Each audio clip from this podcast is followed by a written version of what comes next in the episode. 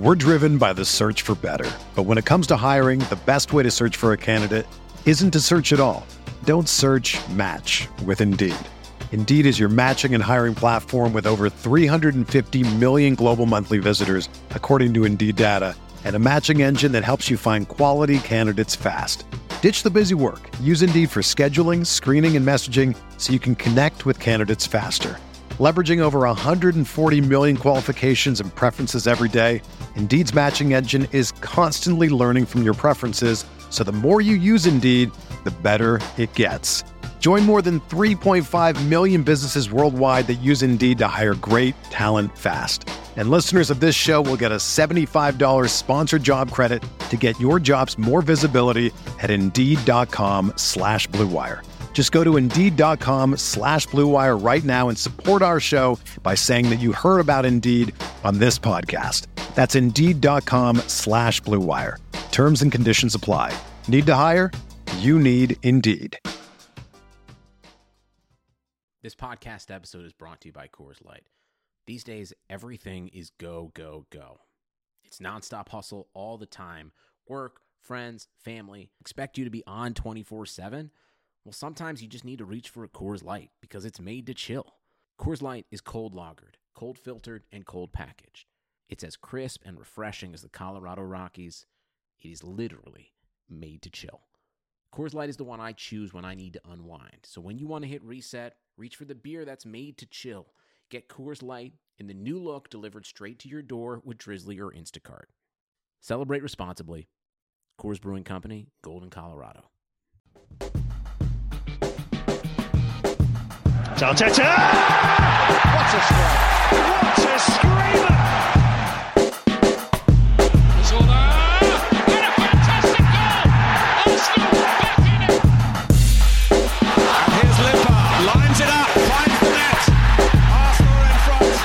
Arsenal proved players were the problem by finally getting a point by removing one from the pitch. This is the Arsenal Vision post match podcast. My name is Elliot Smith. You can block me on Twitter Yankee Gunner. Hey, look, people have been saying, is it the coach? Is it Edu? Is it the owners? Is it the players? Well, we got our first point at home in five games by having fewer of the players on the pitch. So maybe.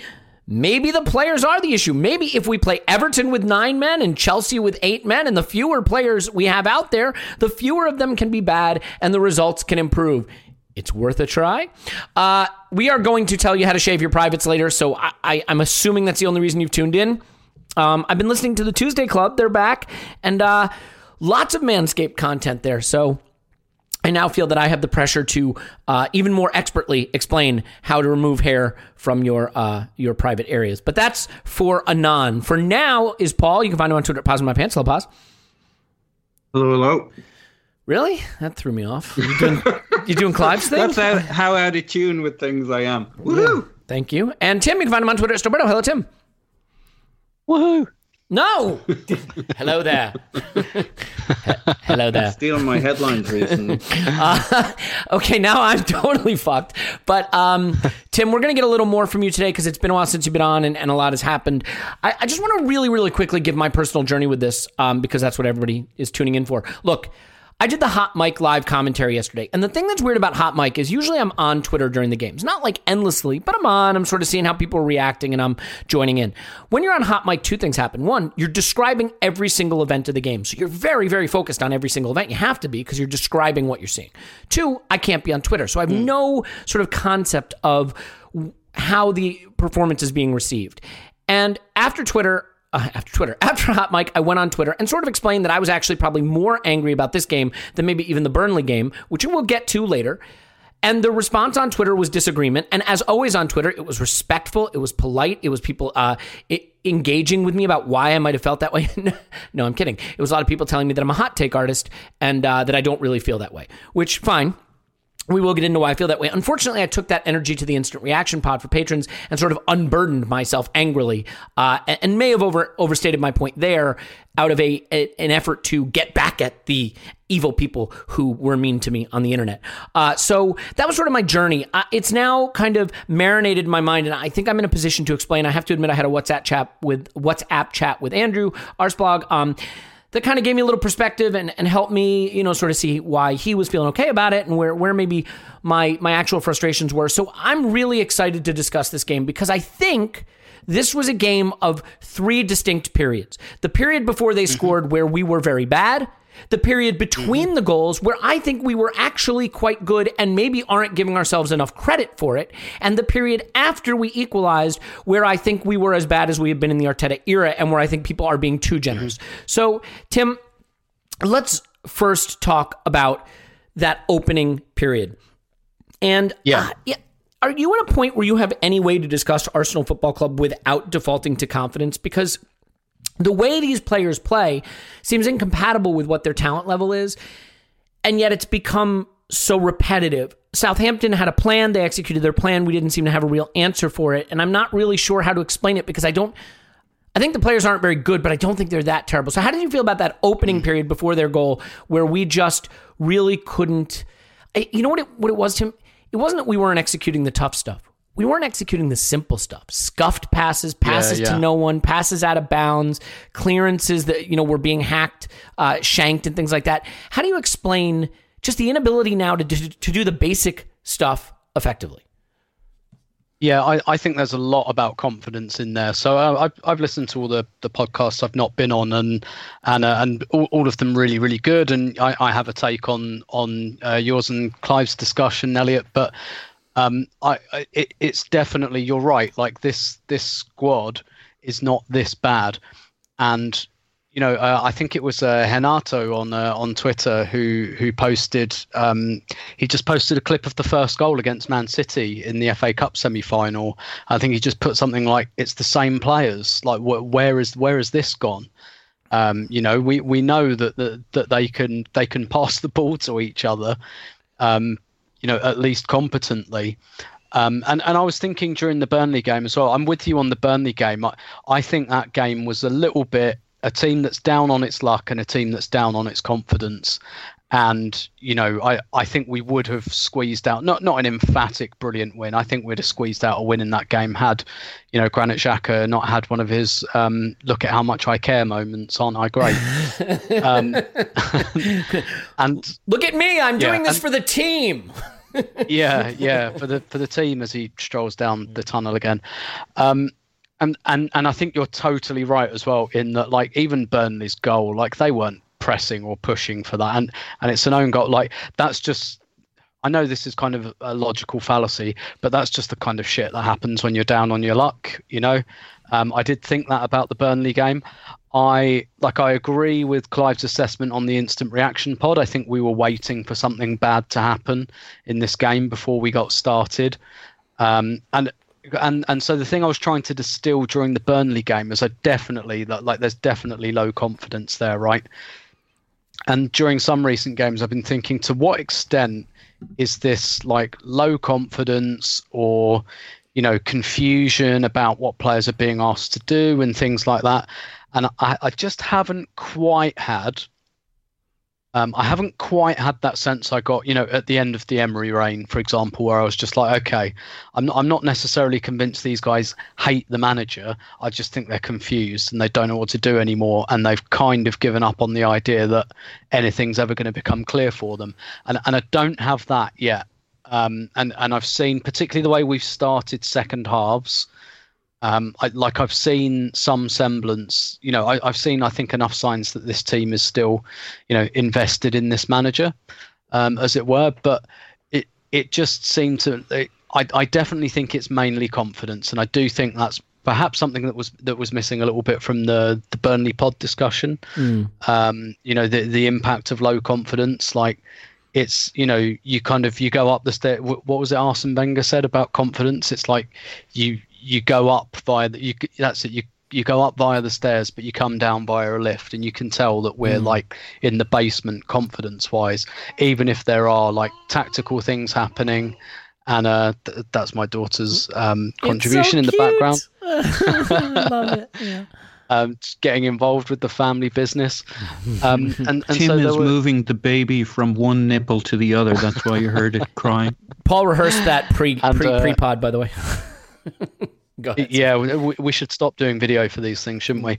And um, and and so like I think there was like a real you could see that there was real low confidence there, but there was a reaction um, of sorts, you know, and and I think what was it Aubameyang said afterwards something about you know we're nervous and when you're nervous you do bad things, and and actually that that's um that's I think that is the phrase that sums up this team for the last four or five games um, to be honest with you, because even when we've been kind of, well, I think more against Burnley, we've been more on top and then just done something stupid to make the game more difficult for us.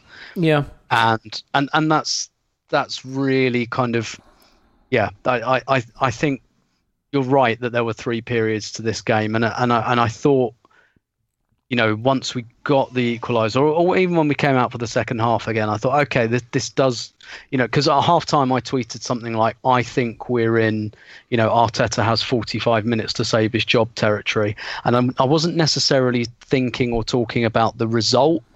I was thinking if they do that again, like that performance, even if they lose, but they perform, you know, fairly well like that would you know save him. But i was thinking another 45 minutes like that and and i think he might like i, I genuinely like i thought even arsenal might think this isn't going anywhere.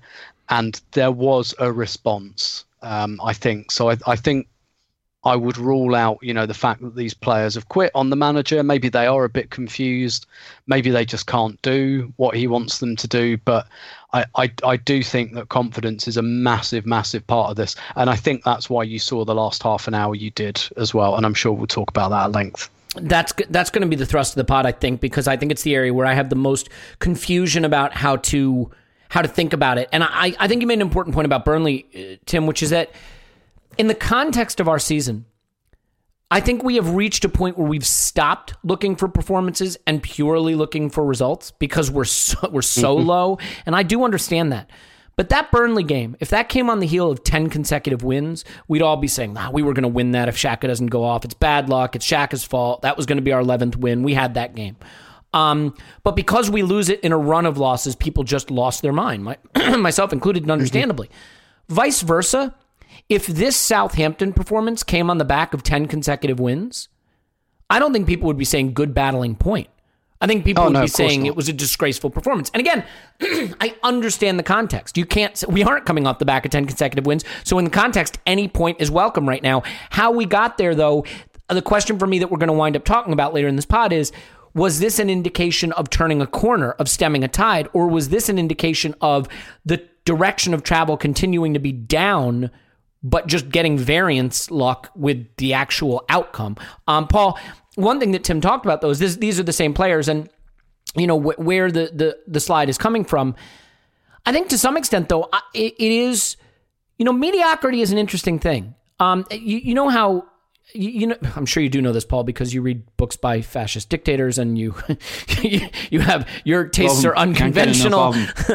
um, but like you know the story of like boiling a frog. Mm.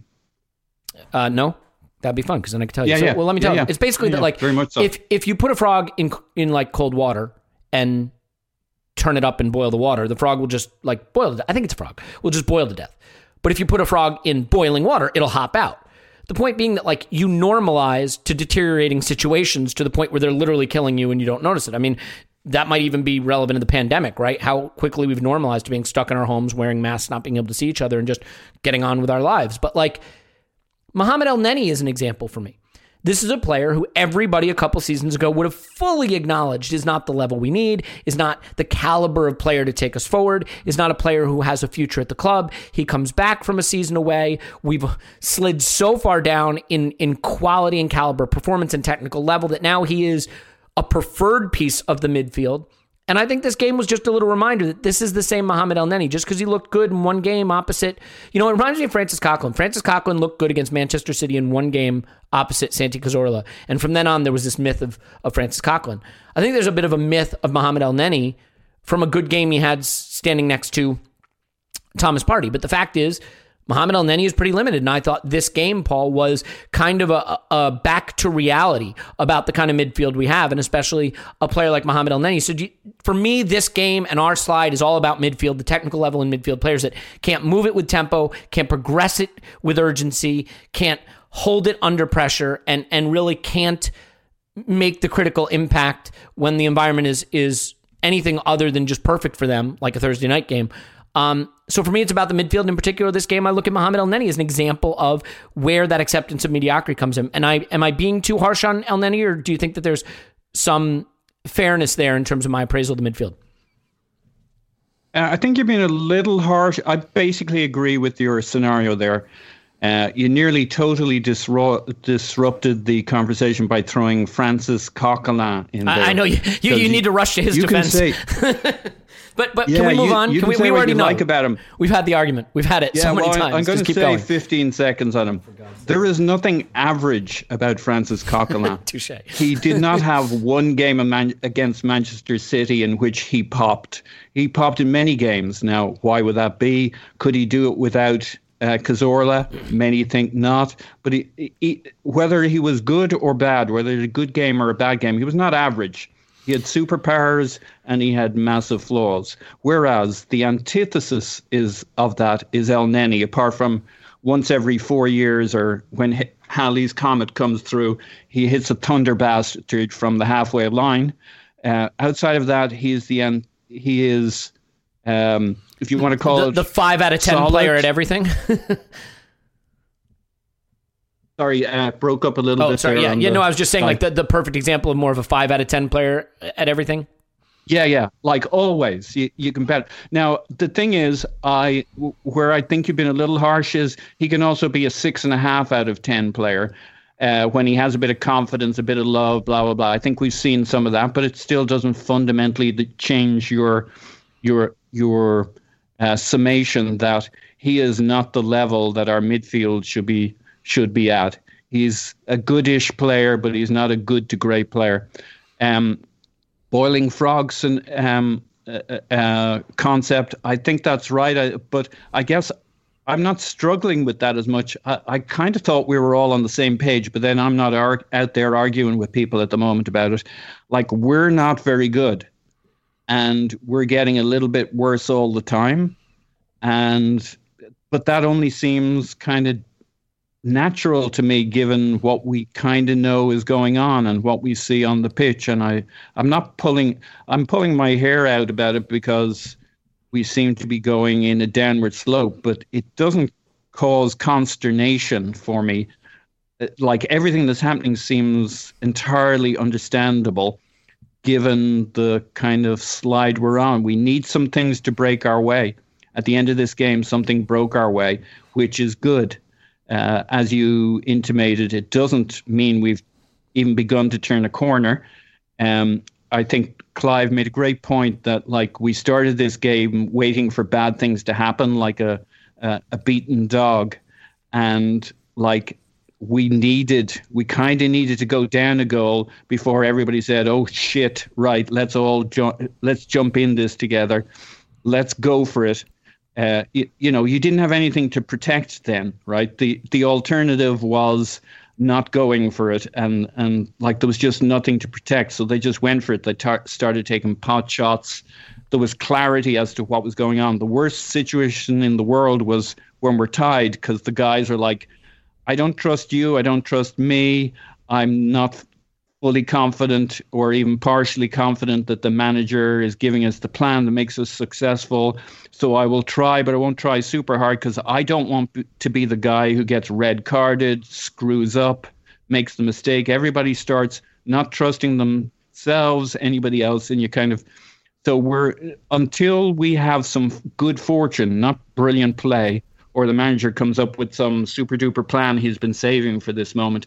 I mean, I, I guess you're going to struggle a lot more with consternation than I am. I'm kind of seeing uh, what I expected in the Southampton game at each stage, but none of this surprised me. Uh, I'm not saying I could have guaranteed you it would turn out like this, but I, I I don't know what the dilemma. The you know we started cagey and scared against a good team who went a goal up, that clarified things. There was no other option then than everybody to go for it and trust each other because the alternative was not doing that. We got our goal, went down a a, a player, and then we busily shit the bed as as I would have predicted we would Yeah. have because we've been through it so often. Yeah, look, I it's not so much that I expected different. It's that I think there is a willingness to say the players are shit and we're shit, and yet there's not a willingness to be honest about the individuals. You know what I mean? So it's like, oh, the players are shit, we're shit.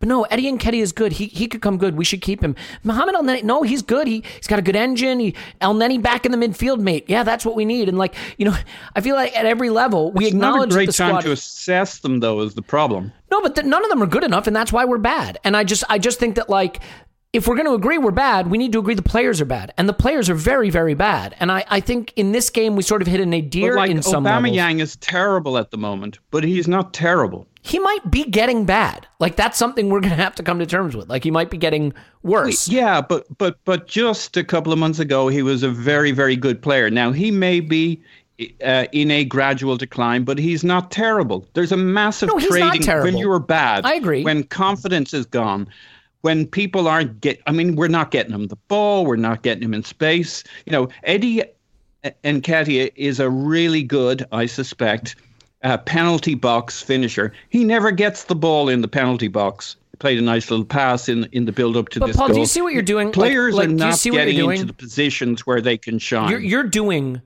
what I'm saying, I view, and I'm not saying you're wrong, but I view as the problem, which is we're willing to say the team is shit. And yet, when it comes to the individual assessment of all the players, we have an excuse for why that player's not shit. The team is bad. We're not playing well. We're not getting them in the position where they need to. All of these players are bad. All of them. None of these players are good. They all have to go. None of them are taking us where we want to go. If every single player at Arsenal left today, we'd be no worse with 11 new players. They are all bad. And like Aubameyang is the least this bad is where you get them. into trouble. But they're all It- bad. this Okay, all right. makes no Tierney. Tierney's fine, no and Gabriel's fine. like, they're all bad. Ninety percent of them are It never no top four to quality. they're all bad. Who's good? That is not the same as Who's they're any all good? bad.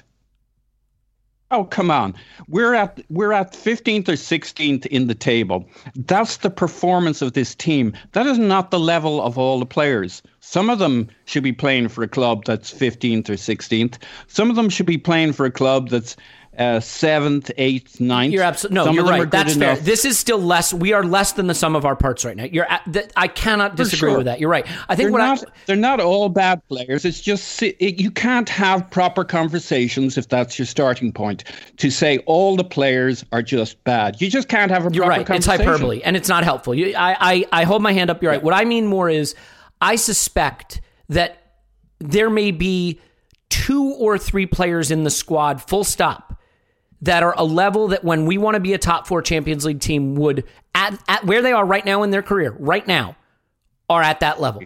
And and so is is is it fair to say these are all terrible players? No, of course not. But like, do I think Eddie Nketiah's career will wind up being top of the championship roughly? I do. Do I think Mohamed Elneny's career is top of the you know Turkish league or something roughly? I do. Do I think Danny Ceballos is a mid-table La Liga player? I do. Do I think you know? And I can go on. Granit is a bottom third of the Bundesliga player, and David Luiz is a player who needs to retire, and Rob Holding is a lower end of the Premier League table, and and Ainsley Maitland-Niles is a lower end of the Premier League table player. You know, I could go on and on and on. And I think none of them are as bad as collectively we look right now, but with the possible exception of a few of them.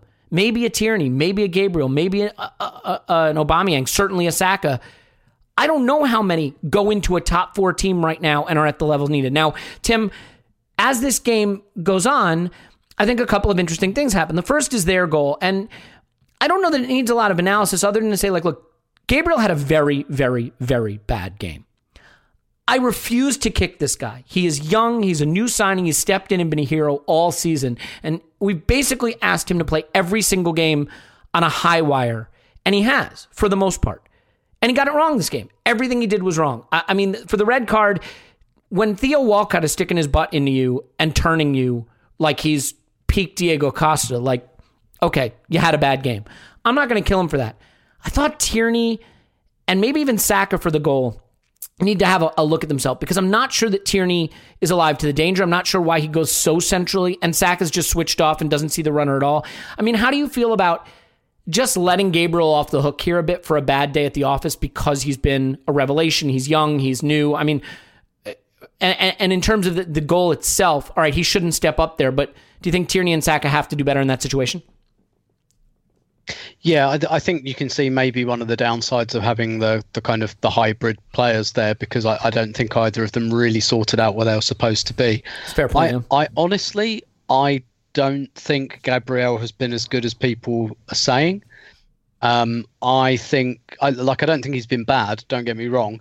I, this performance doesn't really surprise me, though. Um, he, uh, uh so to some extent, and we have said this before, like I think with a defender like that, you're just going to have to take your lumps and accept they're going to get the odd red card and and probably give away the odd penalty, a, a bit like Koscielny in his early days, because he's one of those kind of touch tight defenders, and and that's what he does, and and hopefully as he and so I'm not like worried about him because I think. Um, you know, hopefully, like Koscielny, he'll he'll learn, you know, his judgment will become better. I do think he's had quite a lot of those moments, to be honest. I think hmm. we've cut him slack because he's new.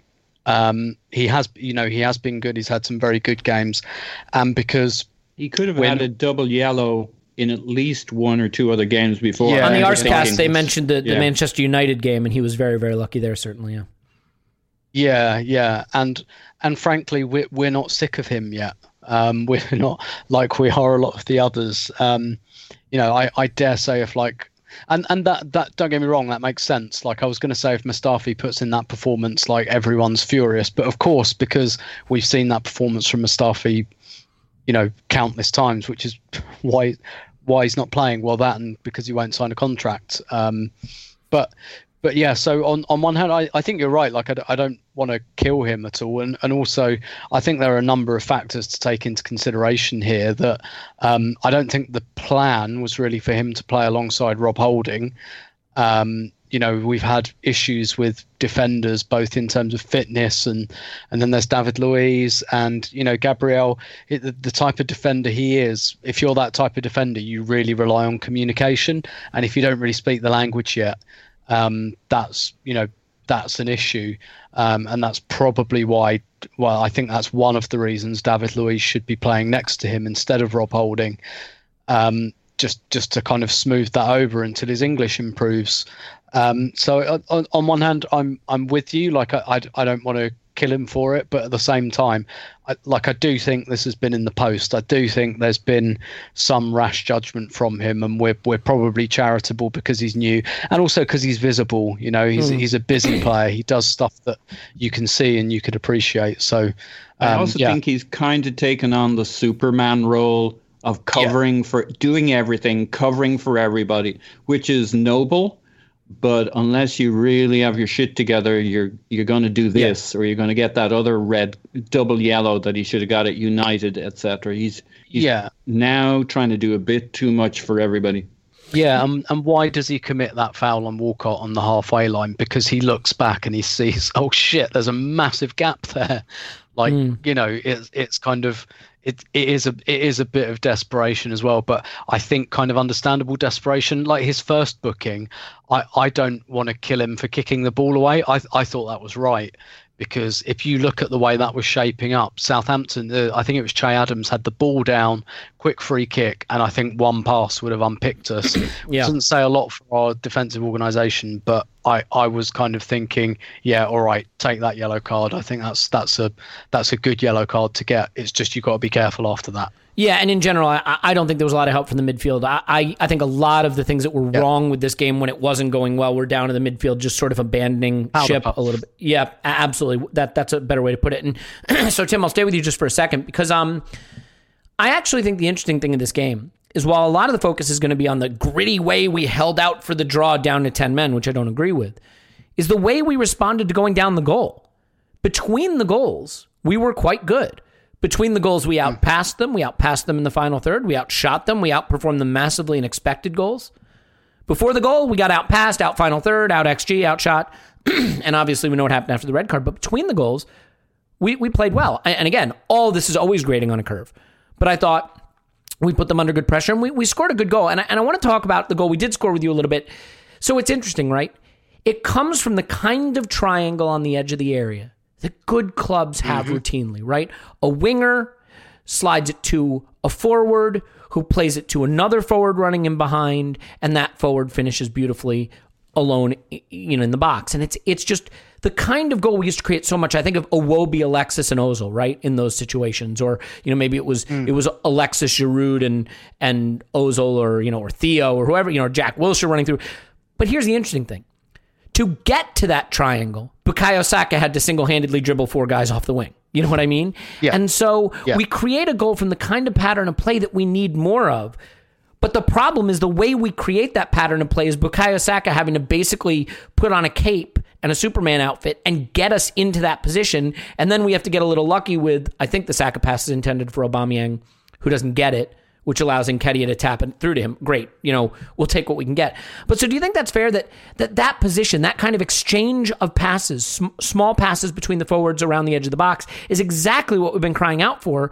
But in that very same mm-hmm. move, you see the flaw in the team, which is that the only way we're able to get into that position is not through effective possession and, and progressive passing, but through one young player taking it all on himself. Yeah, absolutely. What what we don't have in the team are, are, like combinations and partnerships at the moment. We're chopping and changing central midfield partnerships because none of them work. We're chopping and changing centre half partnerships because none of them really work. Um, you know, we're chopping and changing formations because we we don't have we don't have that combination. Um, one of the things I'd written about recently, like one of the things I am excited about looking at the composition of this squad, is what the future of our left-hand side looks like.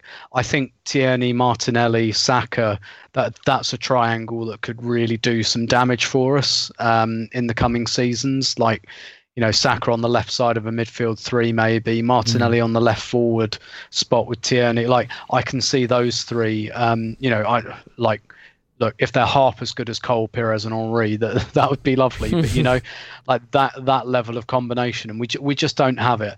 I thought this goal was really interesting for a number of reasons. First off.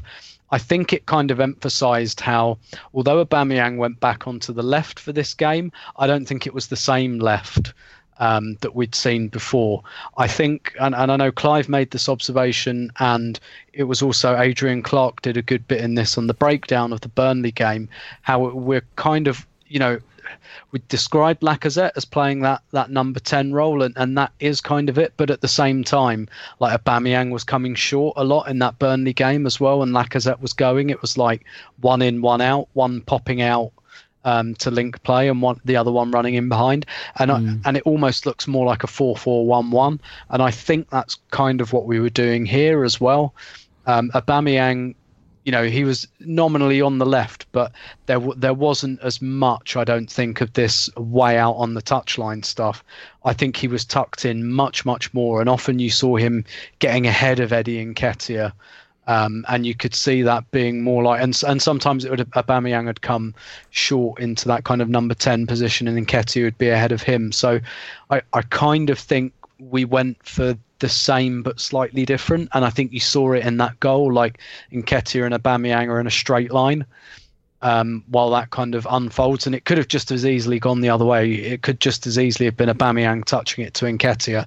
Uh, I'm glad it went the way it did. Although you know Eddie's good in front of goal. I'm not, you know, but when a Aubameyang got in that position, even in in his goal scoring form.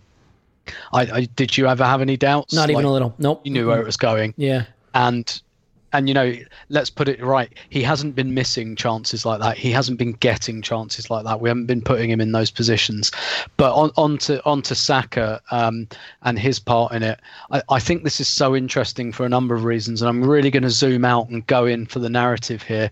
Like, because every time I watch Bukayo Saka play, did you ever see them? You must have seen the movie Scent of a Woman with um, Al Pacino. Oh yeah. Hooah. Yes, yeah, yeah, yeah. I, I love that movie.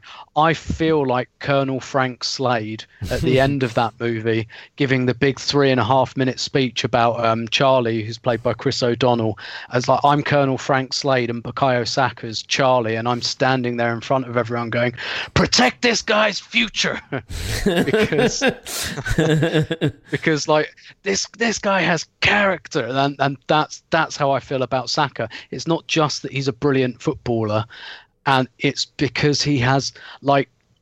And given what we've seen in the last couple of games, Granit Xhaka grabbing someone's throat and pretending to be the big man, that's not character. That is the opposite of character. That's a quitter. That's someone who's taking himself out of the situation for his own ends. Quitter. We've seen it several times, and a quitter is like a cheater, Elliot. If someone cheats on you, if they do it once, they'll do it again, mm-hmm. right? You say this when someone shows you who they are, believe them. We've seen it from Xhaka. Quitter. I'm I'm not fucking fooled by that guy pounding his chest and walking off down the tunnel. Fuck off. Quitter. Ceballos, first half, gets into a brilliant position and the shot is on in front of goal. And he he checks back and I'll stop short of calling him a coward for checking back. I do think it was because he was too scared to take the responsibility, but I'll give him the benefit of the doubt and say, well, okay, confidence is low. Nketiah is there. All right, pull it back to Nketiah and, and we're square. But then to dive for the penalty, quitter, absolute absolute quitter of a move, and and that for me, like that Ceballos struck off now, like fuck off, quitter. Not like not not interested, not interested in you pouting and pretending that you're all upset when you've been substituted. Fuck off. You got substituted for a reason. And it's because, you know, Arteta sees you. He saw that. I saw that. And you might fool some people, like Granit Xhaka has fooled many people into thinking he's a leader because he does all this performative shite that means nothing quitter, no personality. Personality is what Bukayo Saka did. Personality is taking the ball when the team is at its lowest ebb and everyone is so low on confidence and like bumping your way past three players who are all trying gamely to hack you to the ground, who've already like hacked you to the ground a couple of times and you've twisted your knee and everything because you've been trying to do this on your own. Going past those three players, playing that pass, that is personality, that is character, right? And what Ceballos and Xhaka are doing, that is not character. This is character. The only personality and character that matters, it's not what you say on social media. It's not how upset you look when you've been sent off or you've been subbed.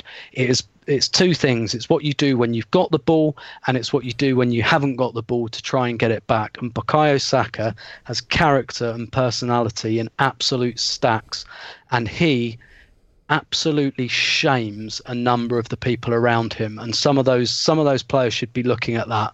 And i really hope arteta is like showing them this move on repeat and saying this this is what some of you guys what a lot of you guys are missing at the moment. This is what i want to see.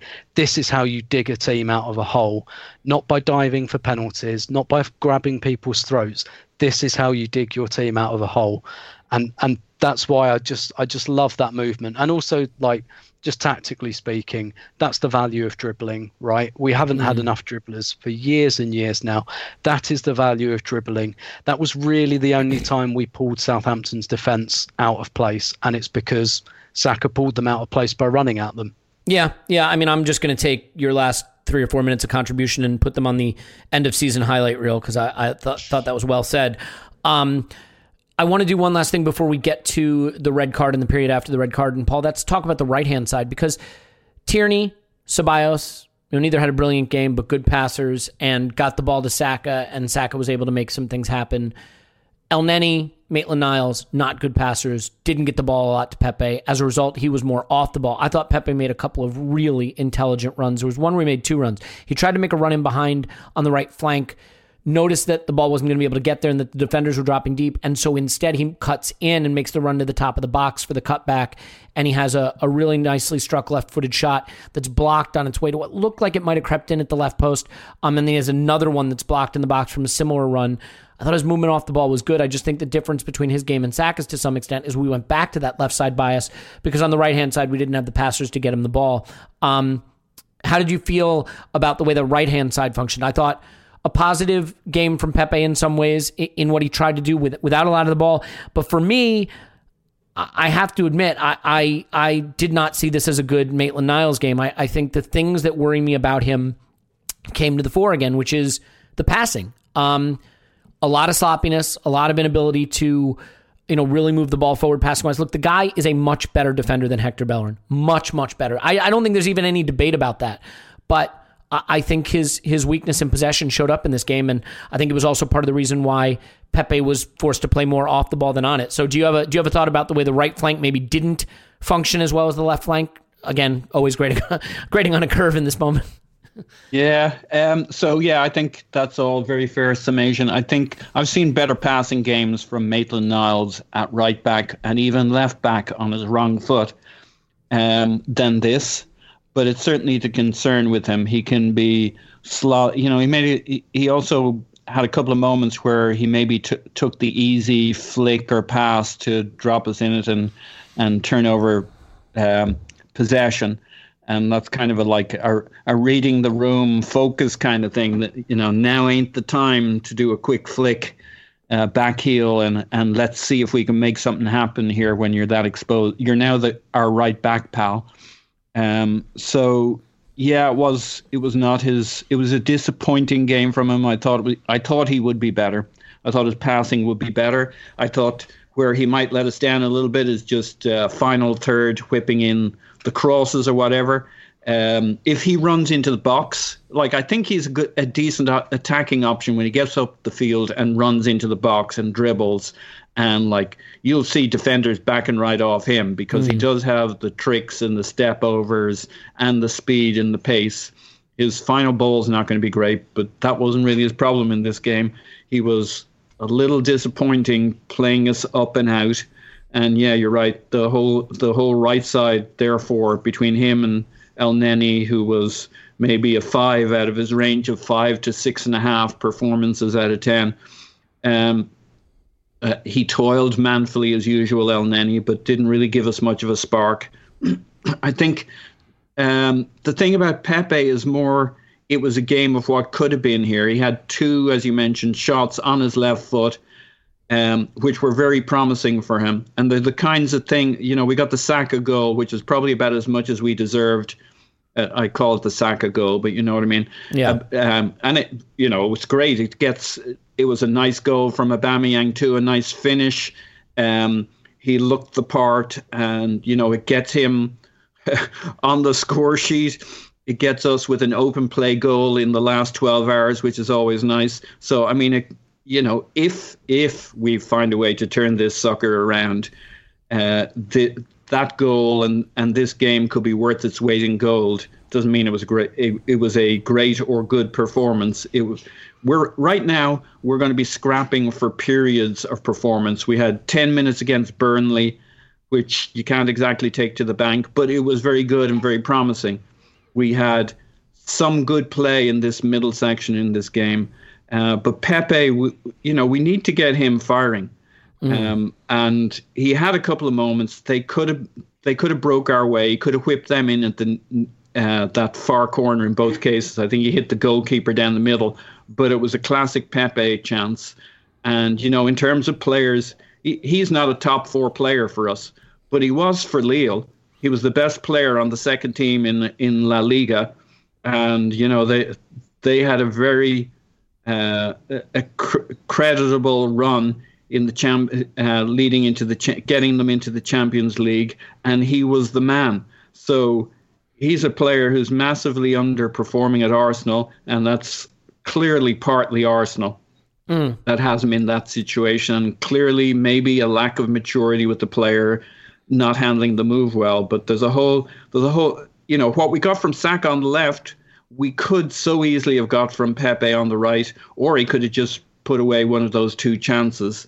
And uh, that's where we got our. That would have been where we got our goal from. He had two moments and uh, one of them he I, he hit really well on the volley. I mean that I would say that was going in, but some guy stuck his leg out. Yeah, yeah. I, you know the interesting thing. I mean, and, and in fairness to Maitland Niles, I mean he he did make the most passes to Pepe, and like so he was the route to Pepe. I mean, Ceballos really didn't give it to him at all, whereas he and and uh, sorry, not Ceballos, uh, Elneny didn't, whereas he and Ceballos gave the ball to Saka quite a bit more. So I mean, th- there's something to be said about that. I mean, Bukayo Saka though had let's see here, um, he had 50, uh, 48 touches to Pepe's 37, so maybe not as lopsided as I thought, especially given the minutes played. But the interesting thing with Maitland Niles, I looked at his passing and, and I only looked at the first half because the second half is obviously a little bit difficult given the red card. But in the first half, when we were sort of in the game and could have influenced it more, um, it was 12 of 21 passing, 57%, just the 12 completed. So, you know, sort of backs up my assertion that we just weren't doing the easy things right. We weren't really uh, completing a lot of passes. Now, to be fair, they press a bit, and some of that was long exits that didn't come off. But in general, I just thought it was it was sort of a return to the left side bias. So I think it is time to get to the hard part of the podcast, and that is what happens after the red card uh, and after we score the equalizer and, and sort of the end game there and, and how I feel about that versus maybe how I should feel about that and how we should take that. So I think given that that is going to be maybe a prickly kind of part of the podcast, I think it is an opportunity for us to just take a pause and talk about not being prickly. Talk about maybe just taking things a little s- smoother, making things a little smoother. And you know that the best way to make things a little smoother is the Lawnmower 3.0 from manscaped.com. And if you go to manscaped.com and use promo code ArsenalVision, you're going to get 20% off and free shipping. So I think you need to go to manscaped.com and use the promo code ArsenalVision and get the Lawnmower 3.0 because you don't want to be prickly, you want to be smooth, especially in these difficult times. Feeling smooth, no abrasions, no no chafing. The world is chafing with us enough right now. We don't need any chafing. And so let me just tell you a few reasons why you should get this. Not only because the Tuesday Club is advertising it too, and uh, we would like our promo code to be the more popular one, although we recognize that's probably asking a lot, but also because um, it has a tremendous battery life. You can leave it in the shower. It's wet dry. It's got a great charger. It's got ceramic blades so they don't pull, they don't tug, they don't do anything like that. I mean, I, I use it everywhere. Not that you want to know that. Sorry, sorry for sharing. But I mean, it's got a guard. You can do eyebrows. You can do sideburns. You, you can you can do the whole area, all the areas, all the places. And you know what? Soon the pandemic will be over, and the chance for people to actually see how clean shaven you are in person and not just on Zoom. Not to pull a tube, and you don't you don't necessarily want to have them see all of your clean shaven parts on your Zoom call. So be careful when you're changing windows uh, to to more private endeavors. But look. The Lawnmower 3.0 is going to get you there. It's going to get you clean, smooth, well shaven, no abrasions, no nicks, no cuts. You're not using rusty old razor that's been in your shower for months. Just do it. Use promo code Arsenal Vision. That's promo code Arsenal Vision. Manscaped.com. 20% off free shipping when you use promo code Arsenal Vision. And uh, who knows? Maybe it will be the tool that makes you the, the version of you you want to be in 2021. Uh, much like we hope that Arsenal finds some tool to make them the version uh, of themselves that they want to be in 2021. So thank you for bearing with me for that. Now back to our regularly scheduled broadcast. And uh, Tim, I think it's time to talk about the way we played after the red card.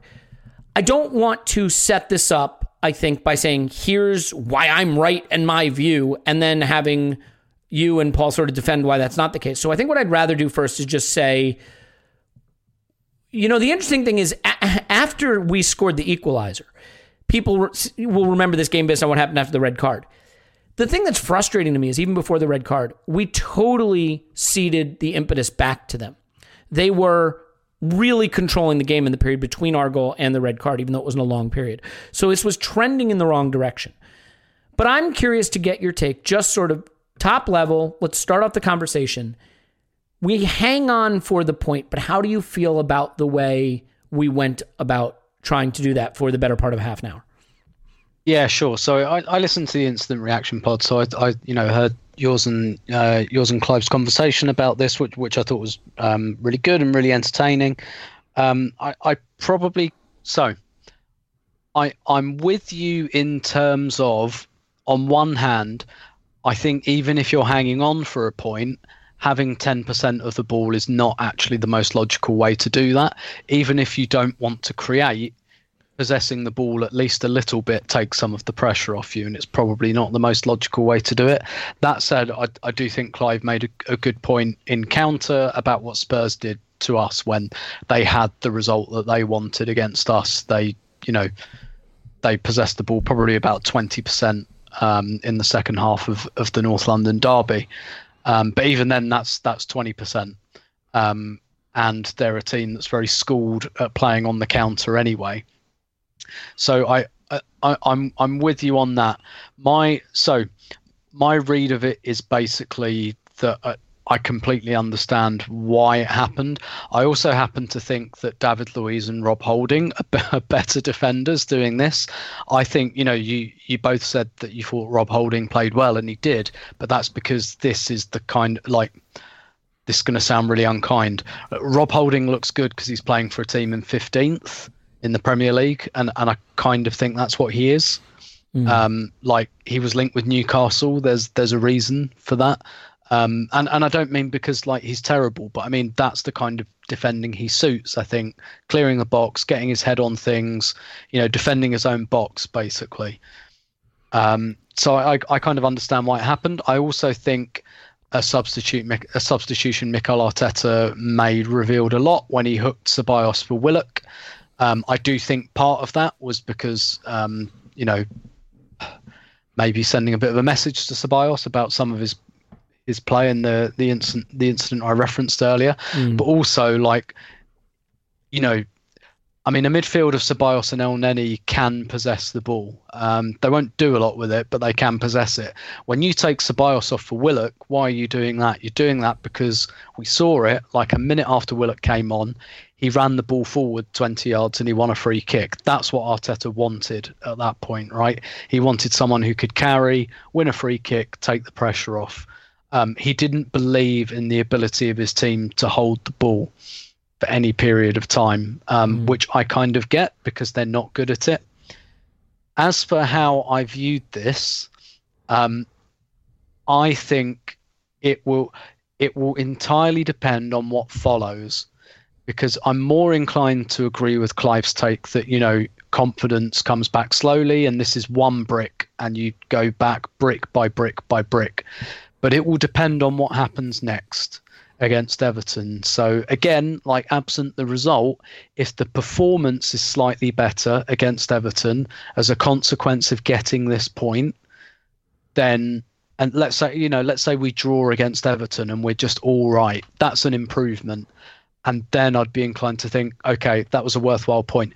The the way I kind of think of it, um, to I, I I'm going to go a bit Paul here with my analogy.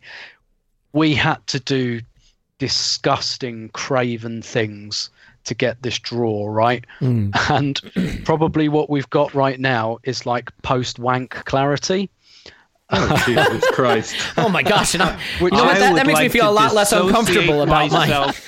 my so so like without putting to well i'm not going to not put too fine a point on it i'm going to put a very fine point on it you know sometimes you get the post wank clarity the tissues are there oh, there's God. like items from the fruit drawer in the fridge oh, you know that you delete all your internet history you get rid of it and you're like oh god like god like i've done this now i need to get rid of all of this paraphernalia delete my internet history oh and just God. forget that you're in the baby's happened. room for god's sakes now if now that that's how we need to treat the last half an hour of this game is we did something horrible and disgusting and we got what we needed we got the short term kind of um, you know the short term hit that we needed let's never speak or think about it again and let's never do it again. Let's clear it all away. We will not be analyzing this. This will not be coming up in our like video analysis sessions.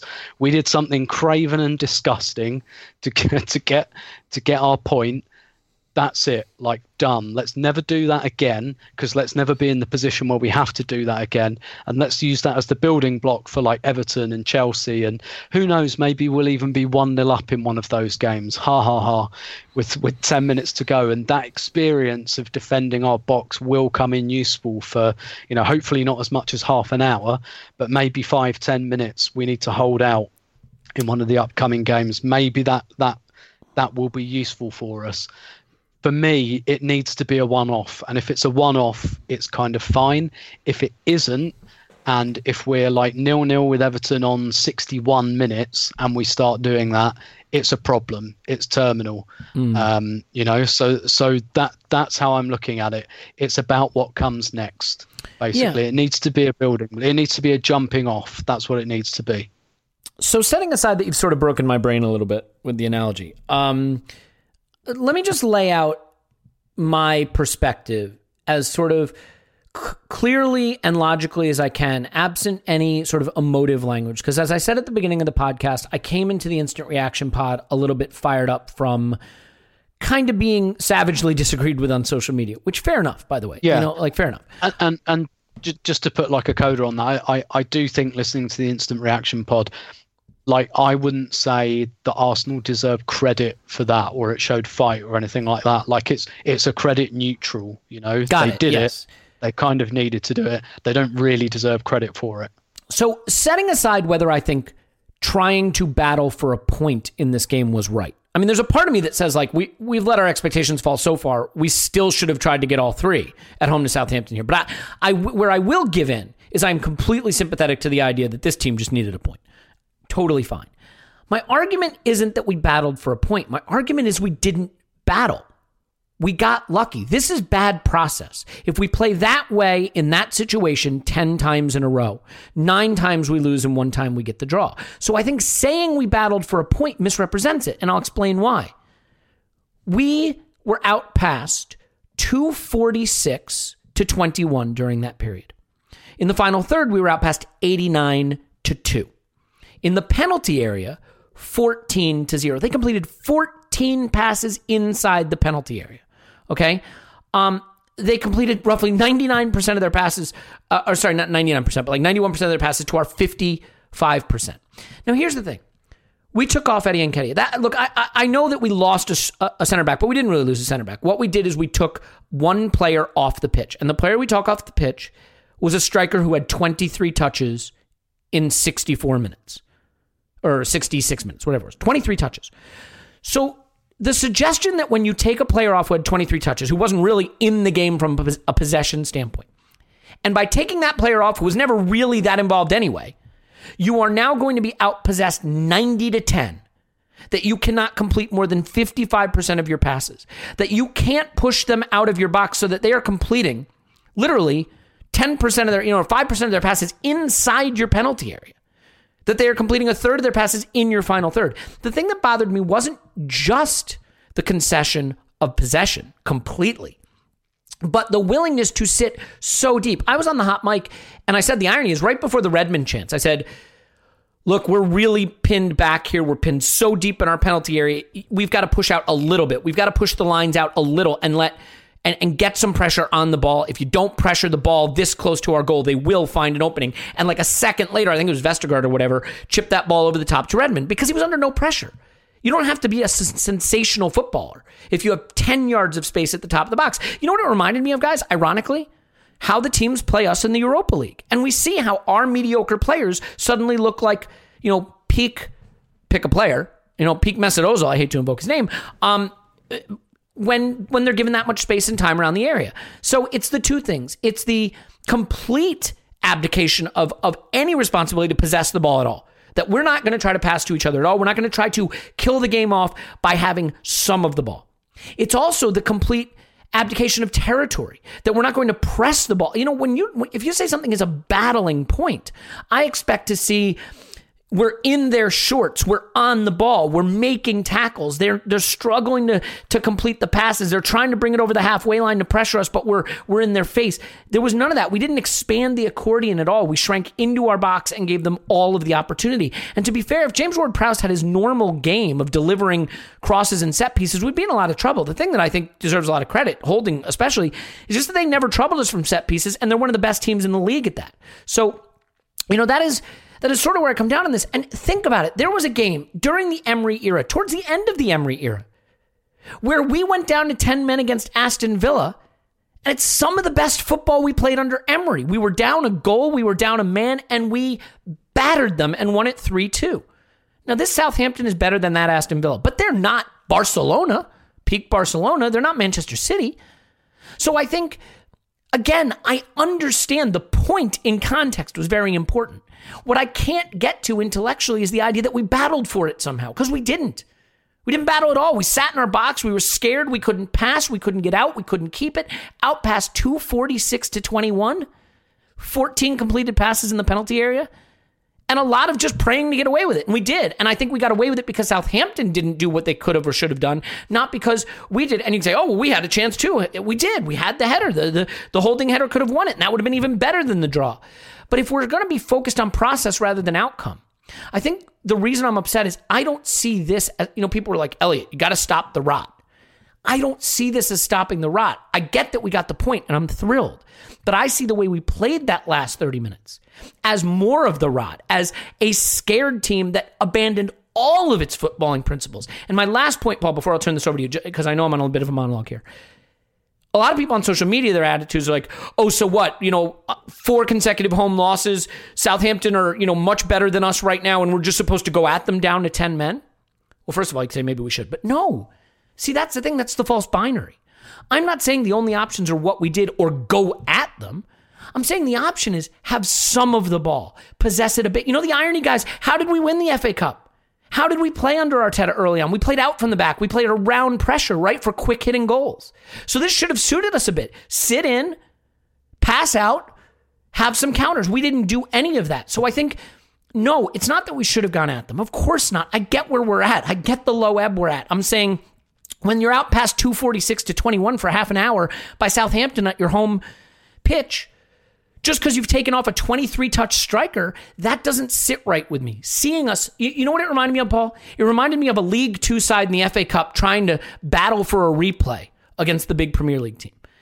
And so, yes, we're to low ebb. Yes, the point was important. Yes, you sometimes got to dig deep and battle. But I guess what I'm saying is I didn't see this digging deep and battling. I saw this as really a craven abdication of any responsibility to try to keep the ball, to try to push out, to try to put them under pressure and make like life difficult for them. I, I didn't see it as that battling spirited point that other people do. And that's not because I'm a hot taker. It's just I can't I can't look at that and get there. So Paul, you want to explain to me why I'm wrong, why this is a a battling, credit worthy, all hands to the pump rescuing of a point? Because I I'd love to see that. I just I it's not what I saw on my screen. Um so, like, I guess I think your problem is you're arguing with the different audiences. Like, you had a debate with Clive, he had to take for, on comparing it to Spurs. You had your debate with people on the Twitters who were defending some aspects of the performance. You and I had a, a, a, a good chat on WhatsApp last night. I mean, my position is this is not how you defend uh, with 10 men against another team. So, uh, like debating the process, clearly this is not how you do it. Um, I wouldn't defend this process. I hope we never do this again or never feel we have to play this way again to defend with 10 men. but I guess where we depart is I don't know why you're flabbergasted, confounded that this is where it has degraded to in this game. We shit the bed there's no confidence. Every time we have something to protect, you know, we we were one one. We had this point. We were on for a historic series of five defeats at home. Never ever been done at the club. Um, we're at a point where people don't know if that was the last game that manager would ever be coach of if everything went tits up. Now, he might not have got fired the day after, but it might have been the game that meant we were spiraling out of control, that players' careers at the club were all about to go tits up, that it was all going to get uglier and uglier and uglier. This is a traumatized team. We know that. Um, so what did we do? We shit the bed. We let's let's take your scenario. We keep Eddie on, or we keep somebody who can hold the ball up a little further instead of say bringing in on Willock. Except the manager is thinking he just has this instinct that the only thing we can do is run like crazy. Now, I'll, I'll, disagree with you on this. This was a fighting performance. It just wasn't a good performance. It was fighting as individuals, every player doing everything they could individually without relying on the team ethic. Uh, without worrying, uh, without believing that the other players will be in the positions, receive the ball, help play out. They all basically said, fuck that. It's every man defending for himself, cover, tackling, running, covering. I mean, it was 110% effort and it was bad, bad process. It was lowest common denominator because they don't trust themselves, each other. The manager, right at that moment, said to himself, I don't trust any of this shit. Let's put on some people with some legs who will make tackles, who will cover the box. There's no belief, right? Uh, and so this is not a. Uh, I guess I'm still flabbergasted because I think you think we're going to take this forward as a plan. It, it wasn't exactly a plan at the time, it was a reaction. It was an absolute shitting of the bed to the fact, oh my God, we have once again, like, the, the scenario wasn't even planned, right? A red card. Um, and the manager's like, like everybody's just traumatized. It's like, here we fucking go again, expecting bad things to happen. So they put on some players to make tackles and to cover. It's not good. It's not the way you should do it. But I don't think, I guess I don't think it necessarily means anything beyond if in the next game against Everton, guess what I expect to happen if if we're uh, one one with Everton and a guy gets red carded. I expect the same thing to happen again, and I'm not going to be flabbergasted. And I don't know who I'd be arguing with on Twitter about it. But if they really want to tell me that's a great process and this is the way forward and we're turning it around and it was a fighting performance beyond a bunch of guys doing everything they could individually, well, I, I guess I understand why you get into that debate. But I don't. I just don't think there's a lot to debate here. We're in a bad place. Um, they care. They just don't know. Once they're once they're under the cosh or it feels like things are going bad, it just degrades into a bunch of players running around trying to do what they can do. We need what's the way forward? Well, we need some luck. We need some breaks. Uh, things that are somewhat not under our control because we're going to get games back to back unless we get some luck. If we had a two two week break, they could work on something. If we could get some players back, but we've lost them. We, you know, we weren't planning to lose Gabriel. Now Gabriel's out, I guess, for one game. Mm. Um, Don't worry, Shaq is back. It's all good. Yeah. So, like, we're just rattled, and it's it's only when we're all clear what we need to do. We're a goal down. We need to be aggressive and play that we can play. But as soon as we're one goal up against a half decent team or 1 1, we're going to get ultra conservative, not trust each other. It's going to be like this for a while until we get lucky and we get a couple of results. You know, more likely is it gets worse. Yeah. And yeah, uh, this could have been the this game absolutely felt to Arteta and these players like this was the nadir. This holy fucking shit, we were 1 1 with 11 players. We just lost a player. Oh, fuck, this is it. In the next 10 minutes, it's all going tits up. It's Emery 2.0. Uh, we're all fucking toast. You know what's interesting to me, Paul? It's just, I guess it's the hard part is that, like, I, like, for example, we weren't great against United in our win at Old Trafford. But I saw some process there that I can get behind and say, because look, that that win, I celebrated that win lustily. I was not in the group of people who were like, well, we kind of wrote our luck. There. No, screw that. That was that's a win at Old Trafford. You take it. Was it vintage? No. Did it have some of the same old problems of chance creation? Yes, but. We pressed in the first half, and that pressed resulted in challenges for them. We did some things that I can point to and say, that's some good process there. The irony is, we went down to 10 men against, were we down to 10 men against Leeds? I feel like we've been down to 10 men against yep. everyone. Yeah, we went down to 10 men against Leeds. We get a draw against Leeds that we probably didn't deserve. And what's weird is I remember people felt that game was crap. Nobody was saying, oh, great battling draw. This was worse, in my view, in terms but, of how we approached. Do you not see how how those games are apples and oranges? That you know, if we'd lost uh, two uh, one to United, uh, Arteta wasn't getting sacked. No, no, no. I, so I get your point. This was this was backs. This, this was a game on its yes. own. Now it might not be the last game of its type. Like the next Everton could.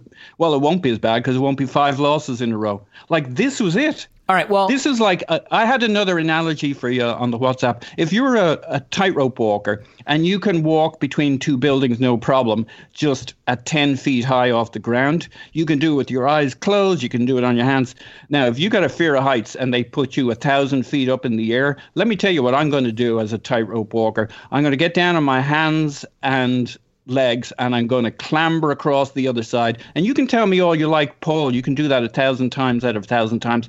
I am fucking shitting myself and I'm going to do lowest common denominator to get across there. And yes, it wasn't the best way to make sure we didn't concede a goal, but it was the one way we knew how to do it. Now, it, it, it opened the additional possibility of conceding, but they knew what to do. Don't trust anybody, tackle, run, keep it simple. Okay, and, and, and I think I mean, actually, Tim, I think you said it best. We did some terrible, disgusting things that you let's never speak of them again. Um, yeah. But that's but, it. But Tim, I guess what I would ask, because Paul just said we knew what to do, run, tackle. Like, maybe this is what I'd want to ask you. Tell me the things we did to earn that draw that were good, other than just getting it. Like, like I, you see what I mean? Like, what was a thing in your view watching that? They said at least we're doing this well to earn this draw. Like, did we?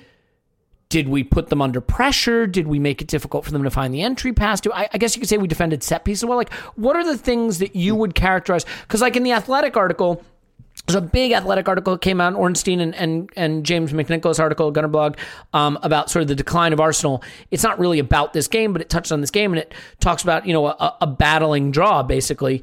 Um, what what are the signs of those battles you see? Can you point to anything specifically that you you liked in the way we battled for the draw? Because I I am totally willing to get behind fighting for a draw to stop the rot in the position we were in. I don't love it, but I can get behind it.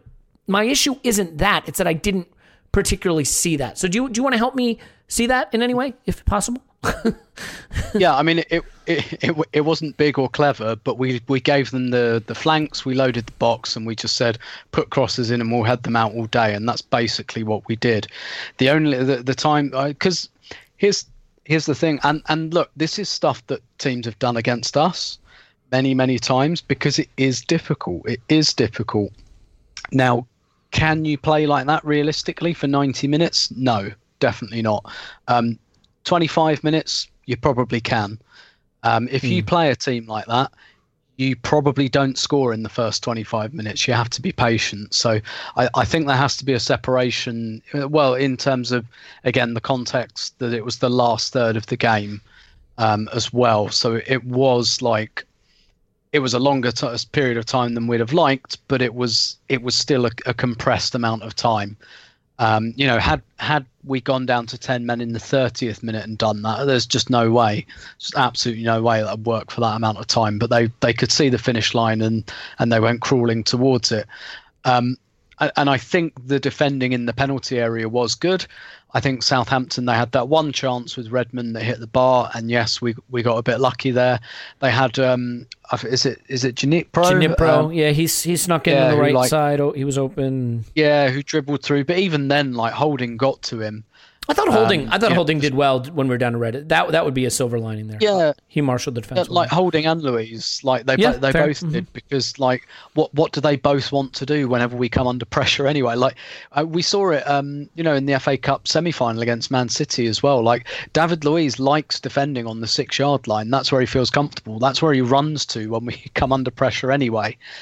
Um, so so again, that's not like big or clever, but that was the tactic. Um, like I said, we brought on Willock, I think, because Arteta wanted someone who could run the ball up the pitch a bit. Um, but again, we we just didn't have enough about us to do that often enough. So and and I know, look, I know these are like performative um, kind of gestures, but you could see like the high fives between Holding and Luiz. Like I thought Holding and Luiz looked because uh, it's it's it's center. It's almost like centre back heaven, right? It's like oh yeah, I get I get to do all the shit I like to do, um, and I don't have to expose myself. I just get to defend my six yard line. Which you know, if every centre half was honest with themselves, that's kind of what they want to do. It's when you ask them to do more than that that they become potentially exposed and they might look stupid and you get them playing out from the back and that's risky. You get them pushing up people can run in behind them. If you gave every centre half the choice um, just based on their own like selfish needs and wants that's how they want to defend. Just yep stick me on the six yard line have like seven other people in the box with me i'll head things out all day i'll block shots etc etc and and so that's kind of what we did. Not big not clever not tactical genius but but you know, there's a reason that like managers like I mean, he's not at the moment with with Sheffield Wednesday, but there's reason managers like Tony Pulis and and the likes can make this stuff work, even though they don't have brilliant defenders, because sheer weight of bodies does count for something. Over 90 minutes, um, you know, so so I guess I'd push back on your contention that nine times out of ten Southampton would win it. I think maybe six or six, seven Okay. times out of ten. Well, that's because it's hard. Mhm. It's it's hard. It, it is hard when teams do that, and they don't give you much away. And, and Southampton didn't create that much.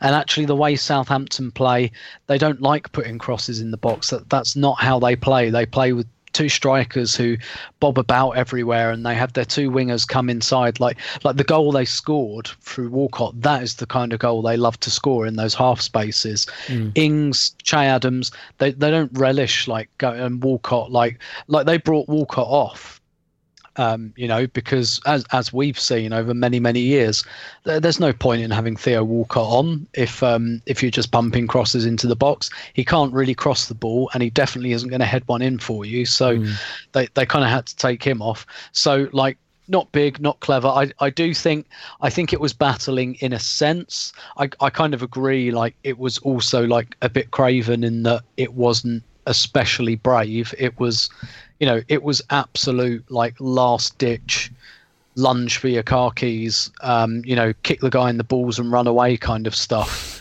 um, but but that that's. I- I said that's what we had to do to survive. I mean, I mean, maybe if we were a bit more confident, we wouldn't have to do that to survive. But um, yeah, so I, I, I don't think there was any like brilliant plan. I don't think there's anything I can tell you that would that would um, you know make you back away from your view there. But I, I do think it was battling in a sense. In that, I think a team that has given up doesn't do that. That's that's very fair. And I, I mean, I think it is hard for me f- anytime I see an Arsenal football club on the pitch, team on the pitch that can't keep the ball, can't pass to a teammate, can't push out a little bit, can't get out of their box. You know, I can think back to some of the times we played Barcelona in their absolute pomp. Um, you know, or, or some of the Bayern Munich games. There's a little bit of that. Some of Manchester City when we were kind of in decline and, and they were in the ascendancy, and like there was some of that. Um, we've even had a couple games against Liverpool at Anfield, but at the Emirates against Southampton, even if they are a pretty good Southampton team, to be out past 246 to 21 over a half hour, you know, and and and not get out of our box. It was hard for me to watch. And I think that taking off a 23 touch Eddie Nketiah doesn't mean you have to play that way.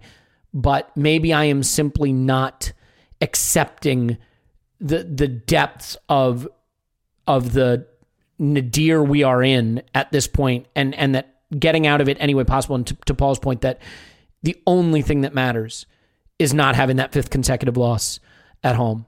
And and we didn't and that's great. And so i think we can sort of wrap it up there. But before we do i just want to sort of ask paul i guess the other issue with playing this way i think a little bit is you're looking for a foothold. The funny thing about the burnley game is we played decent we really did going down to 10 men cost us the chance to win a game we would have won we weren't great i'm not saying we were great the fact that we lost it had people losing their mind, but there were parts of that game where we played better, accessed central spaces better, had better exchanges around the edge of the area, things that you wanted to see. My worry now is we play an Everton team that just beat Leicester 2 0. We're not going to have our our best central defender, in my view. Um, we're not going to have Thomas Partey, certainly, and you know our, our best midfielder. And we're going up against a team that that has a little something about them and coming off a big win. I, I guess what I would say is coming off a game like this, where you know you've you've played in that fashion to battle out a draw. I mean, how do you see this leading us into the Everton game? I, I have to admit, I'm really worried. Now, no, nothing would surprise me less if all of a sudden, you know, I turn out to be wrong and the one the one one draw was all we needed to arrest the decline, and we go and we smash Everton. But I am a little bit worried that going to Goodison Park on Saturday, coming off a game where, where we had to play in that way and and not having Gabriel and not having Partey, like I, I'm I'm concerned. So I mean, do you do you share that concern, or do you think that this point can be the foothold for for a turnaround? Yeah, I mean, maybe this is at the root of why we are such different creatures, you and I. I mean, going into Everton, I mean, I'm assuming we're screwed like you're you're going to be the end of it, upset about this, that, and the other. I'm going to be like, yep, yeah, that's so. So can, there- can I stop you for one could- second, actually, because I didn't put good Yeah. context into the question I want to ask you. I think the reason I'm I, I'm worried. So like part of the reason I would have liked to have seen us push for something more against Southampton at home is because it's Goodison Park on Saturday, it's Manchester City in the Cup on Tuesday, it's Chelsea in the league on Saturday, and I, you know I mean. You wouldn't be surprised if we lost all three of those games heavily. So I felt we sort of needed Sure. more than what Sure, we. but if I'm on the tightrope, yeah, Yeah. if I'm on a tightrope between two buildings, I don't give a fuck what I'm doing tomorrow, right? So it's you not don't have good. the luxury. That's- yeah, that's fair. you want to serve like we are geared to first off above all other things first survive that's what last night was it wasn't pretty it wasn't good it wasn't even the best way to survive it was the simplest way to survive get 10 players around who'll be physical make tackles stick close together that was it that was the plan because if the plan had been more advanced there was no confidence and to do something more than last night required some level of belief in yourself and others and the plan. And everybody just realized that they expected the worst things in the world to happen and there was no trust. So they said, screw that. We'll all just sit deep, make tackles, be physical, head the ball out. Lowest, lowest con- uh, denominator football we can have. Now, the problem, to your point, is we now go to Everton and we've to uh, reflate ourselves to play actual football. I think it'll be kind of like the start of the game against Southampton, where we're not we want we're trying to go through the motions of playing football where we trust each other while we really know we don't. Then they'll go up a goal at some stage. That will clarify our situation and we'll play better football. The only problem is we might find out they're even better again, so it may not go. It may not have the same arc as the Southampton game, but I think Southampton's a, the Southampton game uh, with with Everton being a little stronger is exactly what we're lined up for the next time round. This this point hasn't fixed anything, but it stopped things getting worse. Um, and, and maybe things got a little worse. Maybe to your point, that last 20 minutes um, does take a little bit away from our confidence the next time round, but not as much as losing. So that was that was the deal they thought they had. They didn't think this was good process or the right thing to do or the way to go into Everton, except to beat the alternative. And the alternative was cat- catastrophic, and humans avoid cas- uh, catastrophe above all else. They don't think of Everton and City and whatever. So yeah, we're in trouble going into the Everton game. But uh, like when we went a goal down to Southampton, I didn't like it. But there's a part of me that says, well, this at least clarifies our thinking as a team. We now know we need to go for it. We need to trust you don't worry about should you, could you, you know, what to what degree do I trust? To what degree do I take a risk? They just have to fucking go for it. And it may be the same with Everton that they go up a goal, then we see them actually kind of throwing that doubt to the wind. It, they'll have a little less nervousness nervousness because it's not the fifth home defeat in a row that's uh, on the table the, and the fact that it's Everton and it's away from home gives them a little freedom to, you know, the, the, losing 1 0 or 2 0 is not totally catastrophic at Everton. It's bad. Well, at this So point, nothing's can- catastrophic short of relegation, right? Because the season, for all intents and purposes, is dead. So, No, no, no, no. I mean, la- last night was catastrophic if we lost. Like, Arteta could well, he mightn't have got fired yesterday, but like, imagine being the manager, the first manager in Arsenal history in 130 years to lose five home games. That's catastrophic. I mean, he might, for all the support from the club, I mean, Emery had the support of the club, right? They absolutely intended to keep him for that season. As I had said all along, I just didn't realize how bad it could it could turn on him. If it goes down, it keeps going down. Yesterday could have been I don't mean it could have been bad from an overall how our season goes. It could have been literally the end. It's basically a form of death. Right? Uh, Arteta sacked or slow motion sacked players knowing that that it's all going to go ugly, finger pointing at each other. I mean, the, those that was a desperate time beyond a result. We Okay. may look back at it at the end of the season and feel it, it was just one more bad game, but it could well have been history in the making last night. No, that's Not fair. To be, yeah, you don't. not you don't to be want- too hyperbolic, and the Everton game won't be, so they can play just a little bit less scared, um, because it it wouldn't be a catastrophe to lose one 0 at at Everton. Yeah, no, I'll be, and I'll be curious to see if there if there is a freedom there. Tim, I'll, I'll just finish with this. I mean, after the derby, we had uh, Dundalk away, Burnley at home, Southampton at home, and it was a run of three games to you know not that anything's easy for us right now, but to maybe just kind of figure out who the players are to go to, who who the guys are that he can lean on, what the formation is he can depend on before Everton away, City in the cup, and Chelsea in the league.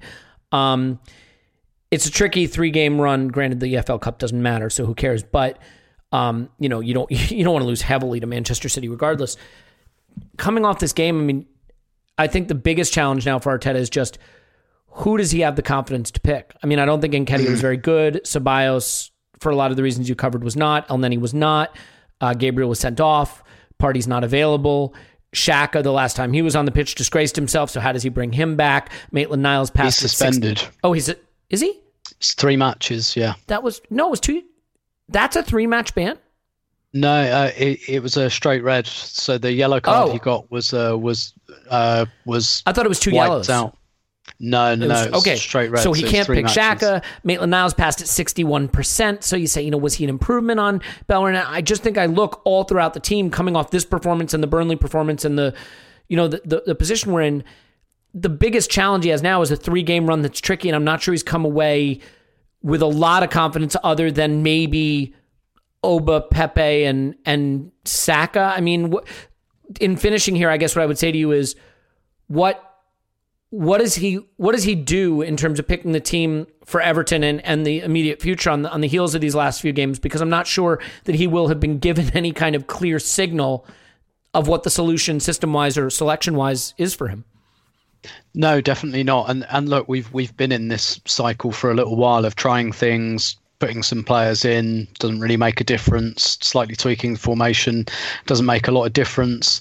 Um, I, I guess that's why the confidence point is interesting. If they do it, like I'm not saying they could come out of this game feeling super confident, but if they feel a little less like the world is ending, um, then you know that that so like the three four three for example wasn't perfect, but it wasn't dread like it wasn't dreadful. Like we all, well, most of us kind of wanted to move on from it and see a bit more.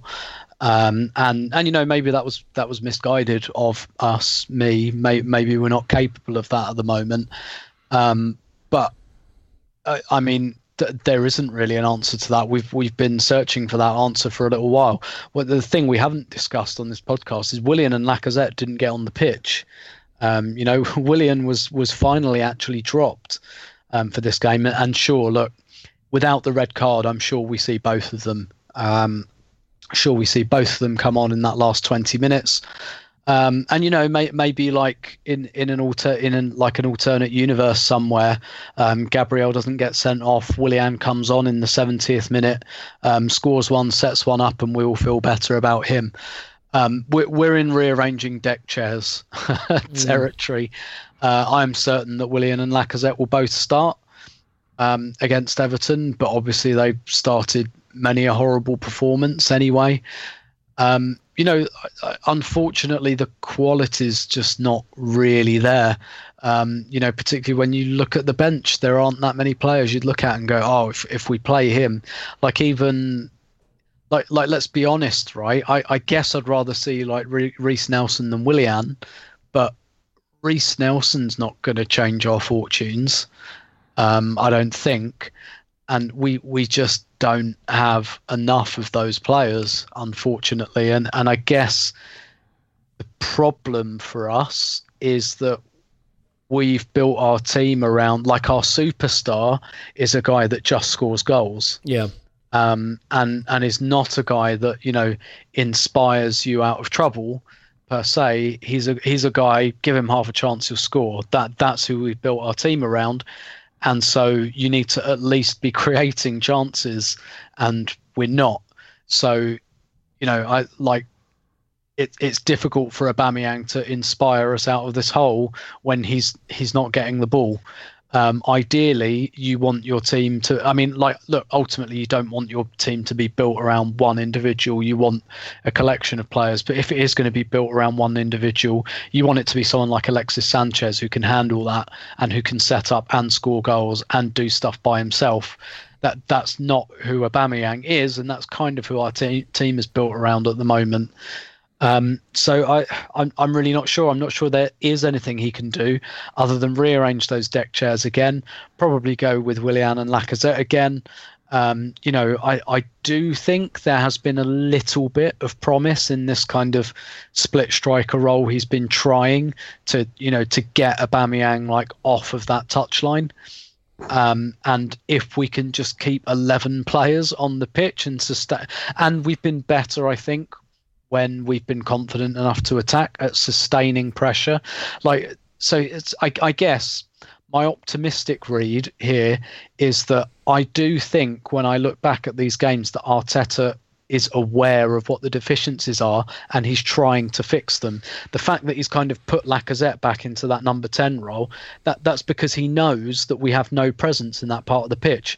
The, the problem is that Lacazette is not the player to solve it, and the player to solve it probably doesn't exist in the current squad. Um, you know, absenting the fact that Mesut Ozil is not in the squad. So he, he he is at least recognizing the issues and he's trying to address them with the tools he has. It's just the tools he has are not great. They're like they're better than this, but they're still not great. So I, I think it will probably be more of the same. Um, and just hope that the intangibles, that the confidence builds a bit. So at least maybe in a month's time, we can have the conversation again about hmm, the 343's average. Um, can we do more? Rather than the conversation we're having at the moment, which is is it okay to have 20 what 21 touches in the last half an hour at home to Southampton because we're so desperate for a point and we're we're at such a low ebb. Um, you know, can we get can we get back to the discussion where how do we go from average to good rather than how do we go from terrible to average? Yeah, yeah, that's exactly right. Um, you know, the shame of it with the red card, and red cards always destroy a game, but th- this game, the shame of it is my takeaway from this Southampton game was all poised to be wow, we played really well once we went behind because we did from goal down to a goal to, to equalizing. I mean, really good uh, grading on a curve again, but you know, there was something there. And it's a shame because now, I mean, the way that game finished, I, I don't know what building blocks you have uh, other than just the point. So we'll see. Tim, I think that's a good synopsis of it. I'll be curious to see who he picks for Everton, but I tend not to say I feel for managers because like they get paid a lot of money to have a really high profile job and this is what they sign up for. So, but I do feel for him because I don't know who he picks. Tim's on Twitter. Roberto. Thanks, Tim. My pleasure as always. Paul's on Twitter. Pause my pants. Thanks, Pause. Woohoo. Analytics Pod coming tomorrow. More football on the way and hopefully more fun football. We love you and we'll talk to you after Arsenal 10, Everton Nils.